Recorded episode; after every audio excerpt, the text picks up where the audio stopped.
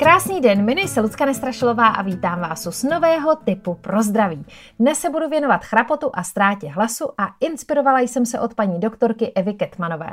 Venku máme mlhu, je vlhko, je velká zima, dneska dokonce už někde i sněžilo. Spousta lidí je nemocných. Onemocněním horních cest dýchacích souvisí často ztráta hlasu a minimálně chrapot. A víte, že svoji možnost, eh, jak tuto situaci řešit, nabízí i homeopatie? Jak teda vybrat ten správný homeopatický lék? Pojďme se podívat a pojďme ho vybrat podle příznaků, na základě kterého ten chrapot nebo ztráta hlasu vznikly. Pokud je chrapot způsoben nadměrnou námahou hlasivek, kdy třeba hodně fandíme, křičíme, prostě hlasivky velmi namáháme, pak vyzkoušejte homeopatický lék Arnika montana v ředění 9C. Když se chrapot objeví na začátku našeho proslovu, třeba na konferenci nebo ve třídě před žáky, postupně s mluvením se zlepšuje, ale objeví se znovu až po delší pauze, anebo když jsme velmi unavení. Vyzkoušejte růst toxikodendron v ředění 9C. Znáte ten pocit, kdy se vám na krku usadí hustý hlen, vysí jakoby ve vzduchu a vy chraptíte a špatně se vám mluví? Na tento typ chrapotu vyzkoušejte Sambucus nigra v ředění 9C. Od těchto homeopatik eh, používejte každé dvě hodiny pět granulí. Se zlepšením, jak se bude vám lépe mluvit, tak postupně vysazujte.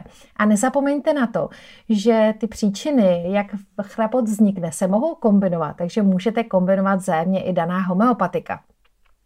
Jednou ještě z možností, jak vám vznikne chrapot, je z náhlého šoku. To znamená, že někde profouknete, prochladnete nebo třeba spadnete do ledové vody a pak, pak nemůžete mluvit nebo vás třeba začne bolet v krku.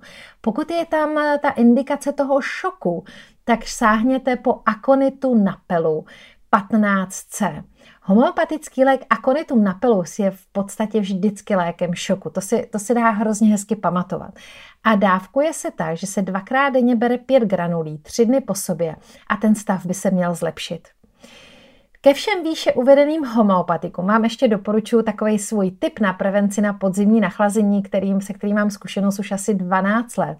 Od podzimu do jara uh, užívám homeopatický lék oscilokokcínu, většinou jednu tubu týdně jako preventivně. Ale pokud vidím, že je kolem mě více nemocnosti nebo že se pohybují opravdu v prostředí, kde ty lidi marodí a, a je, je ta společnost taková docela se nám jako promořuje, tak v tu dobu uh, beru jednu tubu dva až třikrát týdně.